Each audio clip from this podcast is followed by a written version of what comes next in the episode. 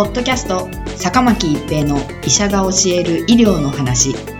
この番組は大学病院の内科医であり医学博士である坂巻が疾患や予防医療といった医療に関してお話しする番組です。それでは今回の番組をお楽しみください。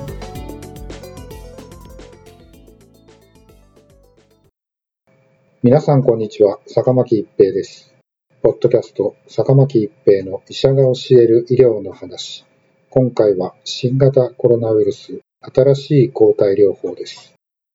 2021年9月27日、新型コロナウイルスを対象にした新たな抗体薬であるソトロビマブ商品名ゼビリーが特例承認となりました。厚生労働大臣が正式に承認すると国内での使用が可能となります。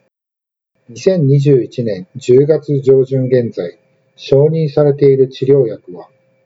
ウイルスの働きを抑える抗体カクテル療法、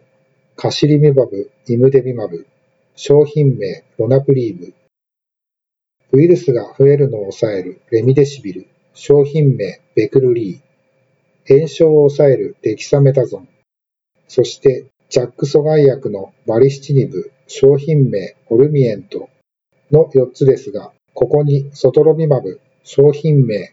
ジェビリーが加わることになりました。軽症から中等症1の新型コロナウイルス感染症の治療オプションが増えることになります。中等症1とは CT 上肺炎を認めるものの、酸素投与を必要としないものを言います。それぞれ作用メカニズムや役割が異なることから、患者さんの病態に応じて使い分けられています。例えば、軽症例に初期からデキサメタゾンなどの全身性ステロイドを安易に使うと病態をむしろ悪化させることがあるので注意が必要です。抗ウイルス薬であるレミデシビルは、現在コロナウイルス病棟で最も使われている薬剤の一つですが、入院を要する患者さんで有効とする研究、有効でないとする研究に見解が分かれており、死亡率に関しては有効性を認めないという研究もあります。世界的に使用されている薬剤ではありますが、決してこれが特効薬というわけではありません。抗体カクテル療法は宿泊施設や入院待機センターだけでなく、方針により自宅でも投与できるようになりました。ただ、軽症ハイリスク患者さん全員に投与できるほどの流通には期待できません。実際に海外では現在抗体薬が不足しつつあります。ソトロビマブは新型コロナウイルス感染症に承認された2つ目の抗体薬です。ソトロビマブは現在承認されている抗体カクテル療法であるカシリビマブ、イムデビマブと基本的な作用基準、薬が効果を発揮する仕組みは同じです。ただ、投与される抗体は2種類ではなく1種類です。せっかく投与するなら抗体は2種類あった方が良いのではと思われる方もいるかもしれませんが、実は標的となっているウイルスのスパイクタンパクの受容体結合ドメインというところは、抗体薬によって得意とする構造があったりなかったりします。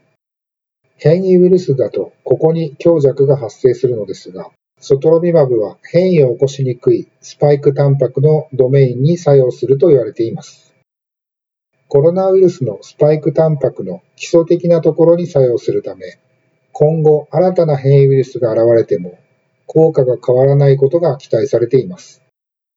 トランプ元大統領は抗体カクテルを投与されたことで救命されたと言われていますが、投与されたのは現在の抗体カクテルのカシリミバブ、イムデビマブではありませんでした。トランプ大統領に投与されたのはバムラニビマブ、エテセビマブという抗体カクテル療法で、すでにいくつかの変異ウイルスに効果が乏しいとされ、現在は使用されなくなっています。2種類の抗体が入っていれば何でも良いというわけではなく、現在主流になっている変異ウイルスに対して有効な抗体を投与した方が良いということになります。また、抗体カクテル療法、カシリミバブ、イムデビマブにはウイルスに暴露した濃厚接触者に投与することで、新型コロナウイルス感染症の発症を予防できる効果があるため、アメリカではそうした目的での緊急使用が認められていますが、ソトロミマブについては今のところのエビデンスはありません。新型コロナウイルスに対する抗体薬のすべてがウイルスに対して一定の効果がありますが、アメリカで初期に用いられていた抗体カクテル療法、バムラニビマブ、エテセビマブは、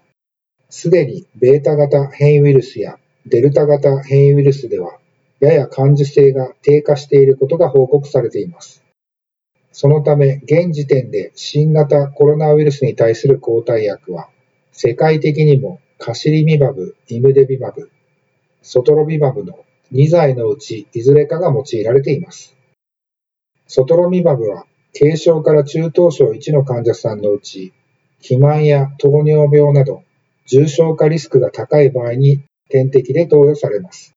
これによって入院や死亡を約8割減らすことができるとされています。カシリミマブ、イムデビマブと同じく、ソトロビマブも発症後1週間以内の投与が原則です。なお、酸素投与が必要な中等症2以上の患者さんには効果がありません。そのため、カシリミマブ、イムデビマブと同じく、外来、宿泊施設、待機センターなどで投与することが最も効果的です。当面、ソトロビマブは入院での使用が前提になりますが、安全性が確認され、いずれこの制限が撤廃されることが期待されます。ポッドキャスト、坂巻一平の医者が教える医療の話。今回は新型コロナウイルス新しい抗体療法でした。ありがとうございました。ポッドキャスト、坂巻一平の医者が教える医療の話。今回の番組はいかがでしたか？次回の番組もお楽しみに。